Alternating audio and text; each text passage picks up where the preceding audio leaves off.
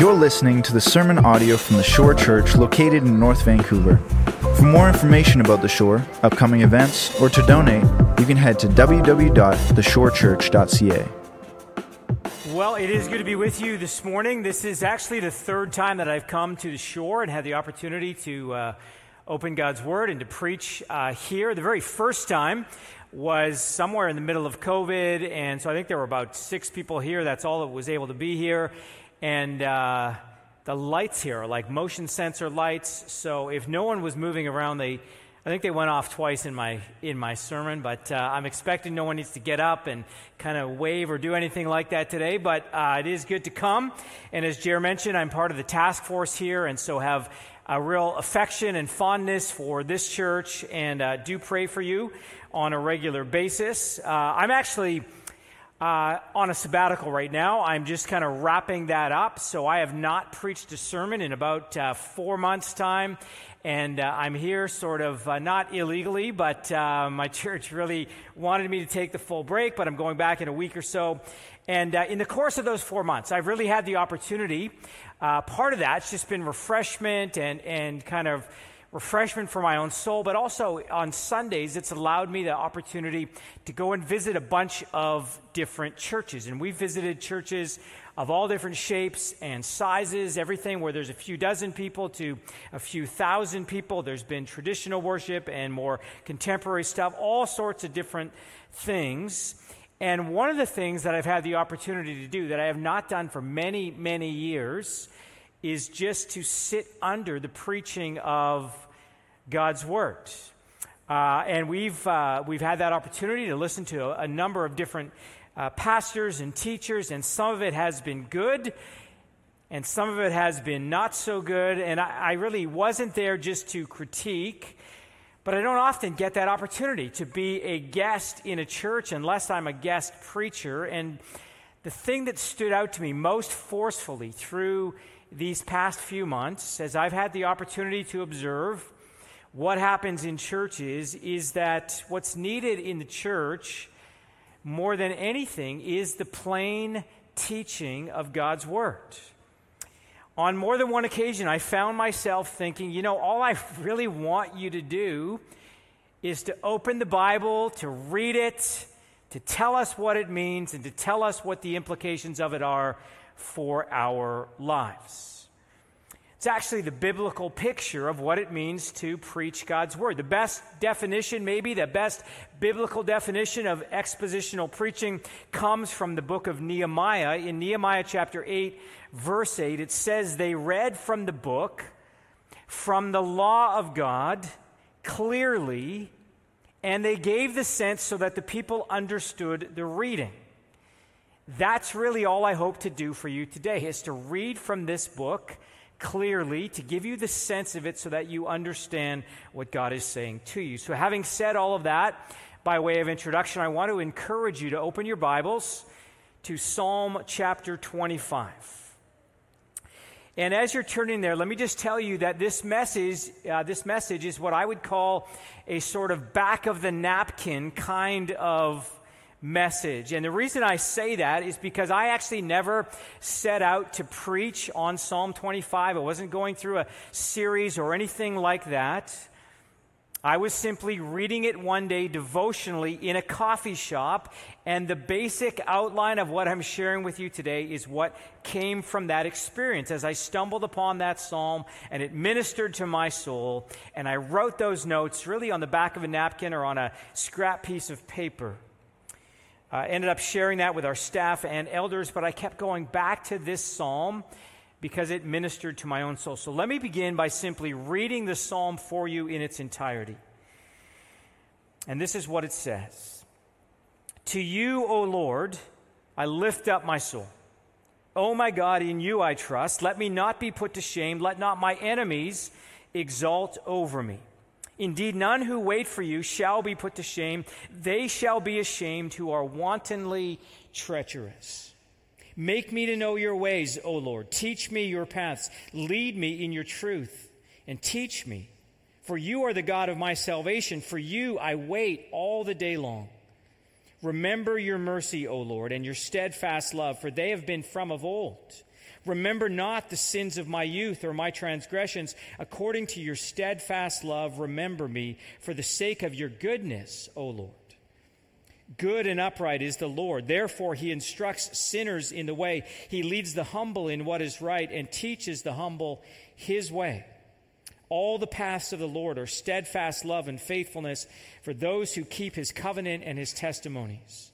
For your name's sake, O Lord, pardon my guilt, for it is great. Who is the man who fears the Lord? Him will he instruct in the way that he should choose. His soul shall abide in well being, and his offspring shall inherit the land. The friendship of the Lord is for those who fear him, and he makes known to them his covenant. My eyes are ever toward the Lord, for he will pluck my feet out of the net. Turn to me and be gracious to me, for I am lonely and afflicted. The troubles of my heart are enlarged. Bring me out of my distress. Consider my affliction and my trouble, and forgive all my sins.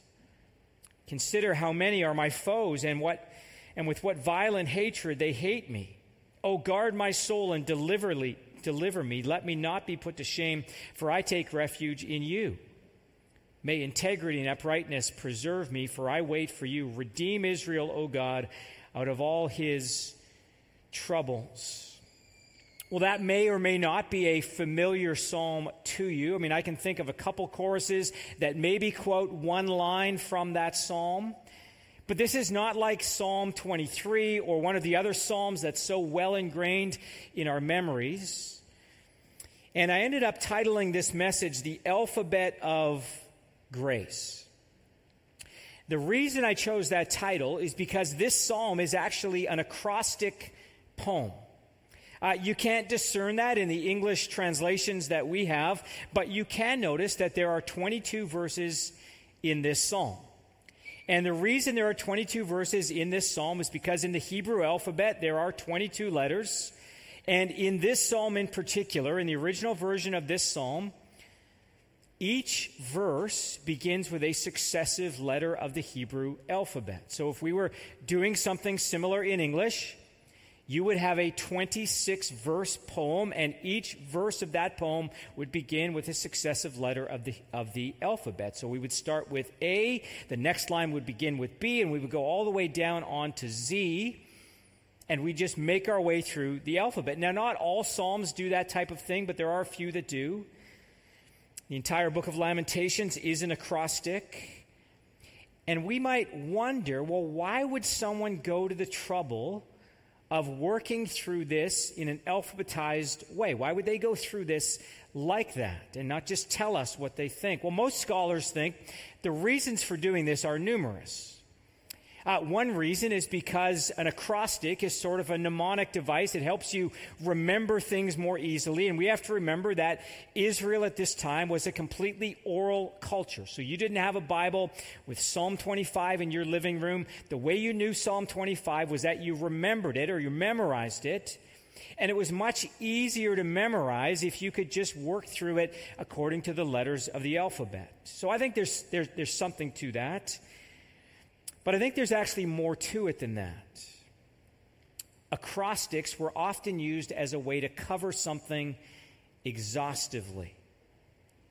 So, if we want to cover a topic exhaustively, we will say something like, well, this is the A to Z of suffering, or this is the A to Z of dealing with this. And I think Psalm 25 is really the A to Z of dealing with the kind of trouble that we encounter in this world. That's why I think the alphabet of grace is a fitting title for this psalm. So we're going to make actually two passes at the psalm and consider it under two main headings.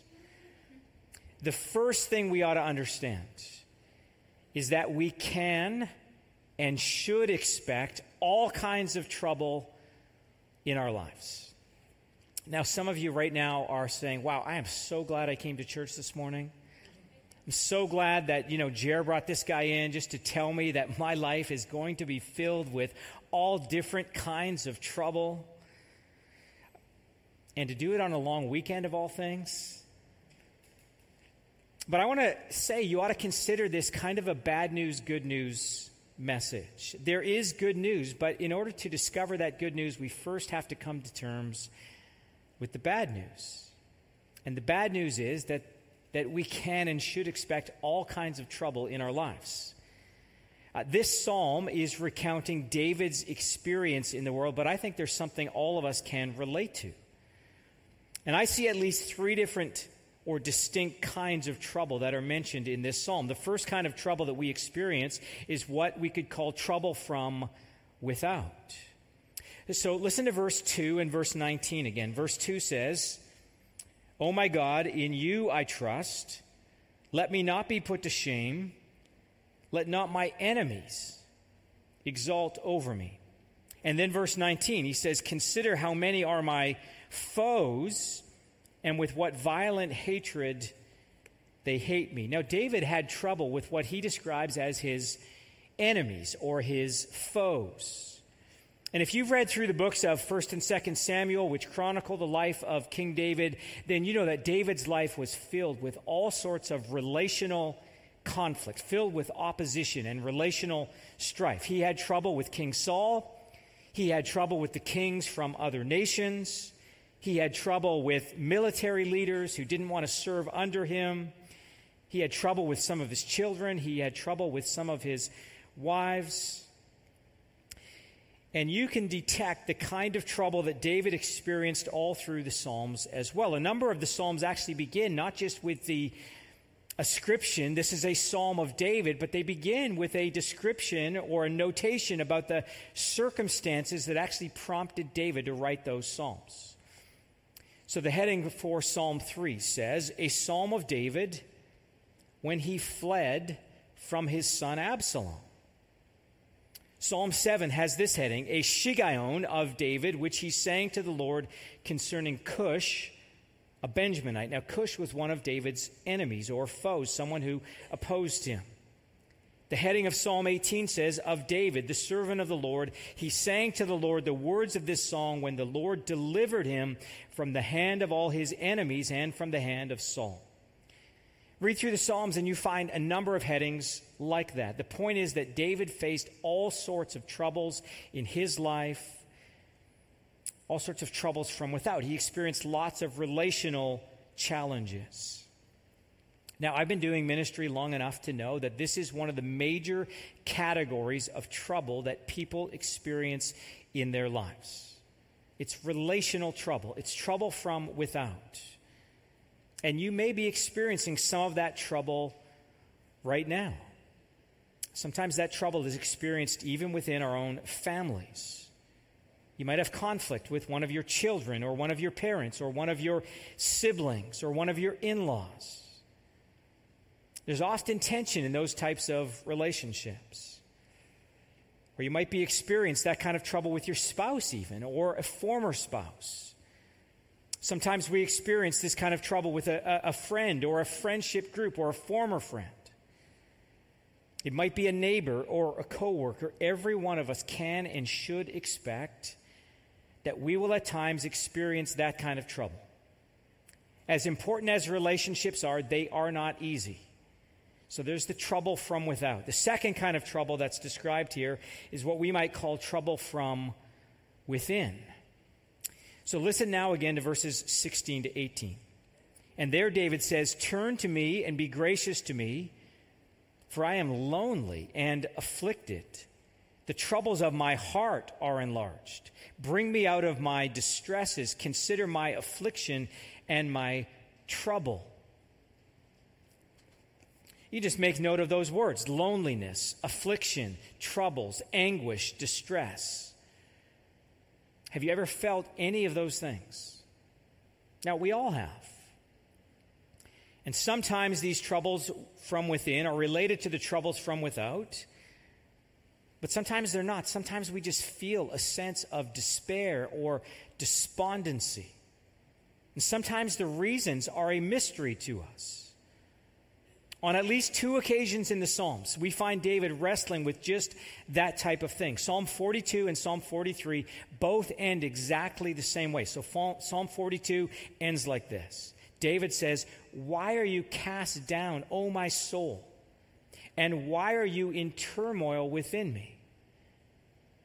Psalm 43 ends the same, same way. He says, Why are you cast down, O my soul? And why are you in turmoil within me? Right? Why do I have this trouble from within? And I point this out in part just to make sure that we don't suffer from some sort of spiritual delusion or super spiritual delusion of thinking, well, just because we know Jesus, we're not going to be subject to those types of troubles, the troubles from within. Now, if you read through the New Testament, if you read through what the Apostle Paul experienced in his life, you will see that he experienced lots of different types of trouble in his life and in his ministry. But not all of that trouble was external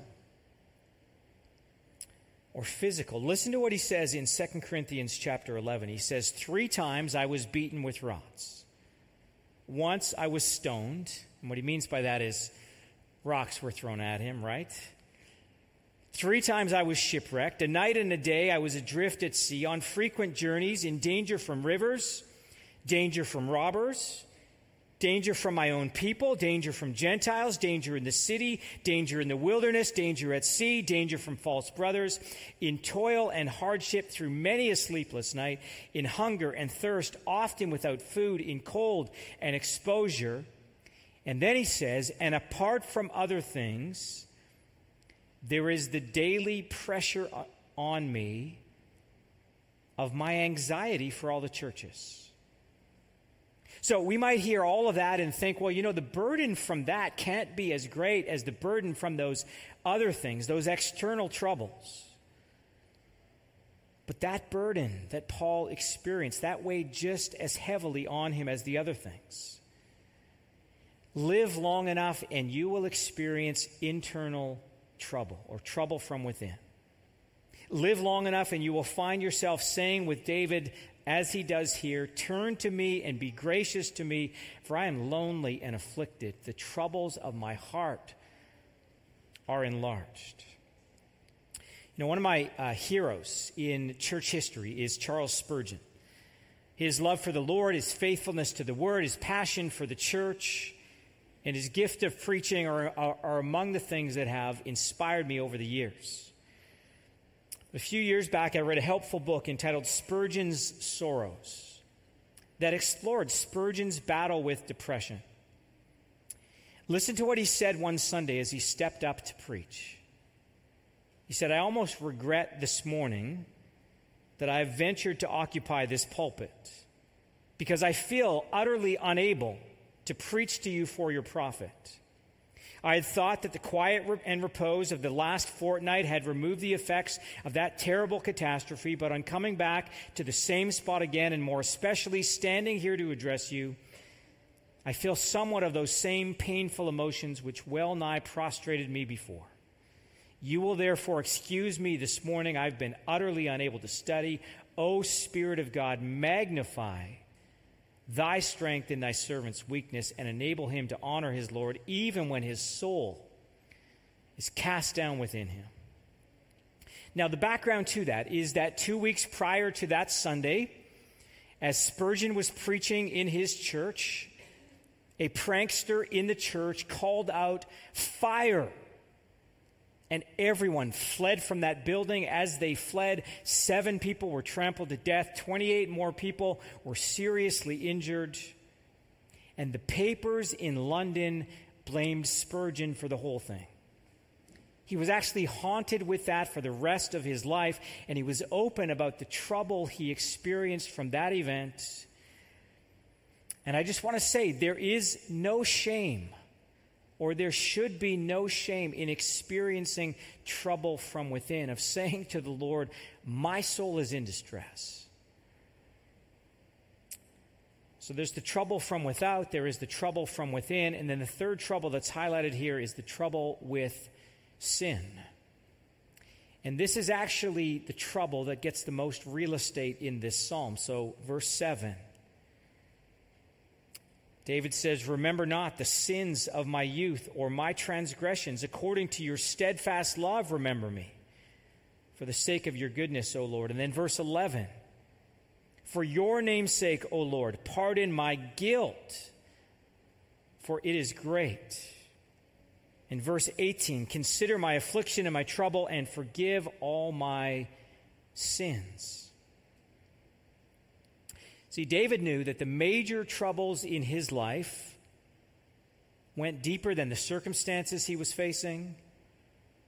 They went deeper than just his distressed state of mind. His deepest troubles were the result of his sin, his rebellion against his loving creator. And he doesn't see this as a small problem. He refers to his iniquity as great and asks the Lord to take away all his sins, like all of them. I know there are many. Now, again, we know David's story. We know that in spite of all his successes personally, politically, materially, militarily, his life was also marked by sin. So even if you had never read the Bible, if you've never read the Bible, you likely know two things about King David. You're likely familiar with two stories. The first is the story of David and Goliath, story of great victory. But the second one is the story of David and Bathsheba, a story of great failure. He's famous for those two things, or he's, he's famous for the first and infamous for the second. Now, earlier I mentioned the little superscriptions at the beginning of some of the Psalms. Psalm 51 contains this superscription it says, A psalm of David when the prophet Nathan came to him after David had committed adultery with Bathsheba. So David had trouble from without, he had trouble from within, and he had trouble with his sin. And his story is not different from our story. See, while this psalm is personal, it's David's psalm, it's clear that it's not meant to be understood as somehow unique. And the petition at the very end of this psalm is Redeem Israel, O God, from all their troubles or all his troubles. So, as I said, we can and should expect all kinds of trouble in our lives. In the New Testament, James says it this way He says, Count it all joy, my brothers, when you meet trials of various kinds or troubles of various kinds. Jesus tells us in this world you will have trouble. So the question is what do we do with those, these troubles? How do we learn to count it all joy when we face various trials? If every one of us can and should expect troubles in our lives, what are we supposed to do with those troubles? And that's what I want to explore with sort of our second flyover of this psalm. If the first thing we need to know is that we can and should expect to experience trouble, the second thing we need to know is that we need to remember where to find help for our troubles. Psalm 121, another psalm, begins like this It says, I lift my eyes to the hills. From where does my help come? My help comes from the Lord who made heaven and earth.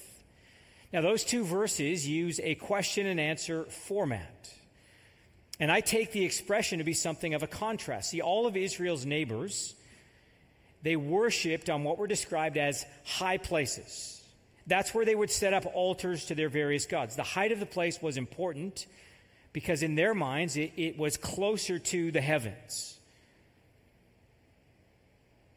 Prox- closer proximity to the gods. And the psalmist appears to be making a contrast. He's saying, Look, my help doesn't come from where the pagans' help comes from. My help comes from the Lord, the maker of heaven and earth. And this psalm actually points us in that same direction. I want to point you in, in the direction of five things that we can do to navigate a world that is filled with trouble. The first thing we ought to do is to bring our troubles to God as a first course of action, not as a last resort. Notice again how the psalm begins To you, O Lord, I lift up my soul. O my God, in you I trust. Now, I know that seems really basic, but it's amazing how often we fail to do this. Now, I, highlight, I highlighted for you three different types of trouble that we find in this psalm. And what you find in each of them is that David brings those troubles directly before God. He's got external trouble, and so he prays, Let not my enemies be exalted over me. He has internal trouble, and so he prays, Turn to me and be gracious to me, for I'm lonely and afflicted. He has trouble with his sin, and so he prays, For your name's sake, O Lord, pardon my guilt, for it is great. And this is what we ought to do. We ought to bring every trouble that we have before the Lord. None of it is too small, and none of it is too big. Jesus taught us to pray this way. Think about the petitions in the Lord's Prayer. We're physical creatures, and so Jesus teaches us to pray, Give us this day our daily bread. We're relational creatures, and so Jesus teaches us to pray and forgive us our debts as we also have forgiven our debtors. We're spiritual creatures, and so Jesus teaches us to pray, Lead us not into temptation, but deliver us from evil. Name a need, name a trouble, and you will find that it's something that we can bring before the Lord. Now, I said we ought to do this as a first course of action, not as a last resort. And the reason I draw your attention to that is because I think we are so quick to look in other directions. When we have external problems or we have relational problems, how often do, do we turn to other people before we turn to the Lord? I mean, how often is our response, oh, you know, I just need to tell so and so about this? Or I just need to vent to someone about this? How much better would it be to present those problems to the Lord first? When we have internal problems, how quick are we to turn to a prescription before we turn to the Lord? And I'm not trying to pretend to be a medical doctor or give you medical advice, but we are way over medicated.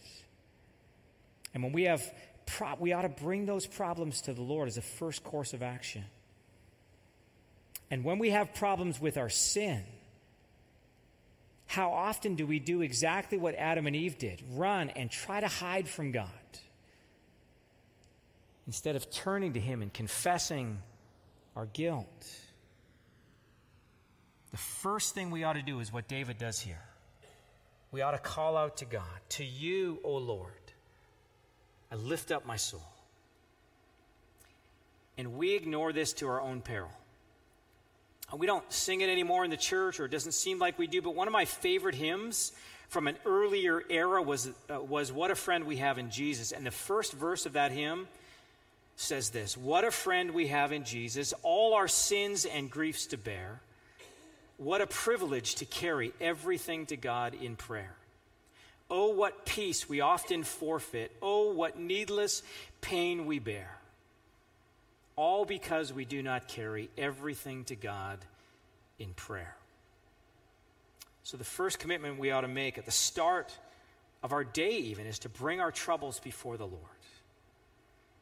Second thing we ought to do is we ought to learn to trust in God's sovereignty, goodness, and timing there's a tension in this psalm. You can see it in the contrast between the urgency of verse 2 and the assurance of verse 3. In verse 2, David says, Oh my God, I trust in you. Let me not be put to shame. Let not my enemies exult over me. Right? You can sense he's got tension. There's enemies encircling him. And then in verse 3, he says, Indeed, none who wait for you shall be put to shame. They shall be ashamed who are wantonly treacherous. So David has enemies or foes. And these enemies posed a real threat to him, but the fear about them also posed a threat. And you can almost see the internal mechanics of how prayer works here. David begins by praying about his enemies in verse 2. His prayer is that he would not be put to shame, that his enemies wouldn't triumph over him. But then it's as if he reminds himself that he knows in the end no one who trusts in God will be put to shame. The people who will ultimately be put to shame, as David says, is those who are wantonly treacherous. And this is what I mean by saying we need to learn to trust in God's sovereignty and goodness. We need to preach the gospel to ourselves. Nothing goes unnoticed by God. Everything will be set right in the end. So we trust in God's sovereignty and goodness. We also need to trust in God's timing. David says, None who wait for you will be put to shame. He says it again in verse 5 For you I wait all the day long. And then that same theme appears again in verse 21 May integrity and uprightness preserve me, for I wait for you. The idea is that ultimately no one who waits for God will be put to shame. But it might look like they have been for a time. See, we have our timetable, and God has His. We want instant justice, instant vindication, but that's not what we're promised. Now, we would love to have specifics. We would love to know when. Listen to what Paul says in the New Testament to encourage faithfulness and perseverance to the church in Galatia. He says, And let us not grow weary of doing good, for in due season we will reap if we do not give up. So, when will we reap? In due season or in due time. When is that? Well, that's on God's timetable, not ours. Third commitment we ought to make is to seek God's wisdom and obey it. And you see this clearly in verses 4 and 5.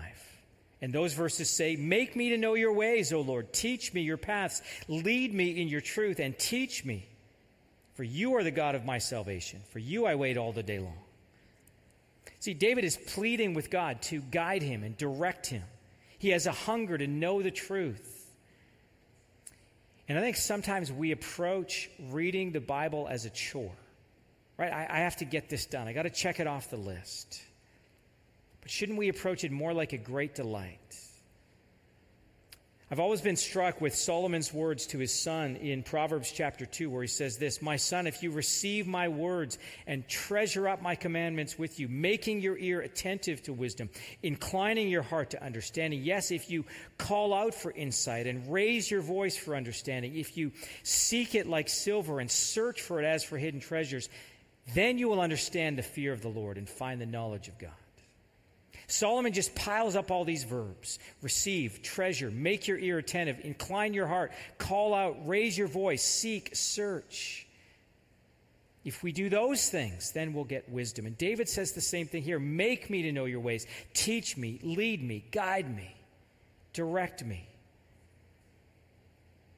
In verses 8 and 9, David says, Good and upright is the Lord, therefore he instructs sinners in, in his way. He leads the humble in what is right and teaches the humble his way. God will do this.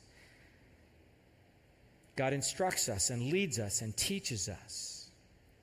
And what we need to remember is that the primary way that God teaches us and instructs us and leads us is through his word. Now, I know you're in church, I'm a pastor. Of course, I'm going to tell you, you ought to be in the Word on a regular basis. You ought to read your Bibles. But I just want to say that, that this is actually what we ought to do. I, I say this to you whether I'm a pastor or not. One of the things I do, one of the habits or disciplines I learned uh, fairly early in my Christian life. So, my practice when I open my Bible is to pray the words of Psalm 119, verse 18, where it says, Open my eyes that I might behold wonderful things out of your law. Or sometimes I'll pray the words of the prophet Samuel, where he said, Speak, Lord, for your servant is listening. That's what we ought to do. We ought to come and seek God's wisdom through his word. But we can't forget what verse 10 says as well, because it says, All the paths of the Lord are steadfast love and faithfulness for those who keep his covenant and his promises. So we don't study the Bible just for information or inspiration. We want to be changed by it and shaped by it. And the way we're changed by it and shaped by it is by obeying it. We do what it says. Fourth thing we ought to do to navigate the troubles in our lives is to confess our sin and rest in God's forgiveness. The teaching around this is so clear in verses 7, 11, and 18. I know I've already read those verses for you, but let me just take those verses and you just take note of what they teach us about forgive about sin and forgiveness. Verse 7 says, "Remember not the sins of my youth or my transgressions. According to your steadfast love, remember me for the sake of your goodness, O Lord." So David remembered his sins, even the sins he committed in his youth. And our past sins sometimes do come parading before us, reminding us of how unworthy we are before God. David's plea is that God wouldn't remember him like that, but instead that God would remember him according to God's steadfast love. Now, you know what? In truth, we actually understand this better than, than David did because we're on the other side of the cross. We understand that when God looks at us, He doesn't just see us and our, or He doesn't see us in our sin, He sees us through Jesus. And one of the words the New Testament uses to describe us as Christians is the word justified. And that word, as it is applied to us, means just as if we had never sinned. Verse 11 says it this way for your name's sake, O Lord, pardon my guilt, for it is great. So, on what grounds does David appeal to God for forgiveness? Notice he doesn't come sort of downplaying the magnitude of his sin or anything like that. He, does, he doesn't say, Well, I know I broke some of your commandments, but it, you know, it was a moment of weakness. It wasn't that big of a deal. He readily acknowledges the magnitude of his sin. My guilt is great. The basis of his appeal to God for forgiveness is that God would act for his name's sake. And see, our confidence in coming before God is in the character of God. And verse 18 adds this thought Consider my affliction and my trouble and forgive all my sins. So we sin every day. We do things and say things and think things that violate God's commandments. To confess our sins is to acknowledge that before God.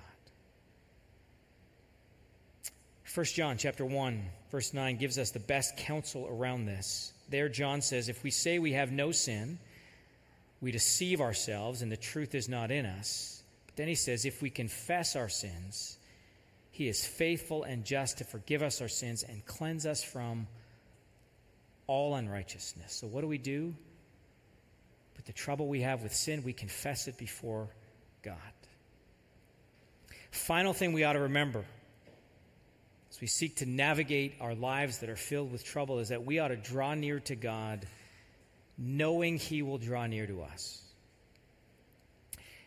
There's a kind of closeness that we can experience with God. Listen again to verses 14 and 15.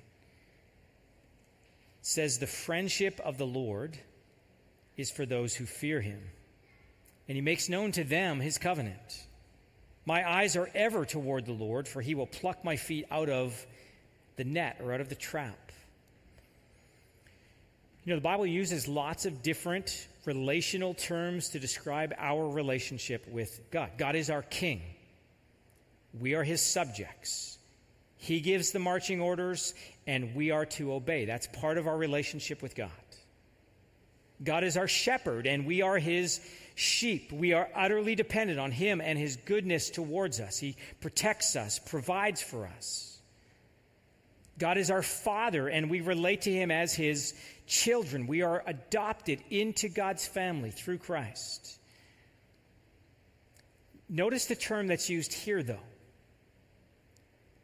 the friendship of the Lord, or the friendship of God, is for those who fear Him. God is our friend. That is a staggering thought, or it should be. Now, there's still a reference here. The friendship, the verse says that the friendship of the Lord is with those who fear him. And I think it's important that we don't take all of the knee knocking out of that phrase, the fear of the Lord. But that's precisely the wonder of this relationship with God. He is rightly worthy of all reverence and fear, but He calls us into a relationship that can be called friendship. This is a promise we have from God. James says it this way in the New Testament. He says, Draw near to God, and He will draw near to you. Cleanse your hands, you sinners, and purify your hearts, you double minded.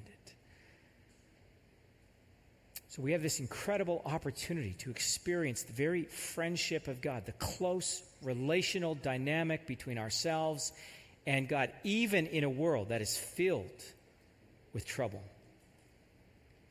Now, I thought it would be fitting for us to end this morning by praying the Lord's Prayer together. And I don't know if that's on screen or not. If not, you can either just pray along as you know it uh, or pray along in your mind. Jesus taught us to pray like this Our Father in heaven, hallowed be your name. Your kingdom come, your will be done, on earth as it is in heaven. Give us this day our daily bread, and forgive us our debts, as we also have forgiven our debtors. And lead us not into temptation but deliver us from evil. Lord, I pray that that would be the cry of each of our hearts. That we would turn our sin over to you, confess it to you, that all of our troubles we would bring before you, and that we would experience the very friendship of God. And we pray this in Jesus' name. Amen.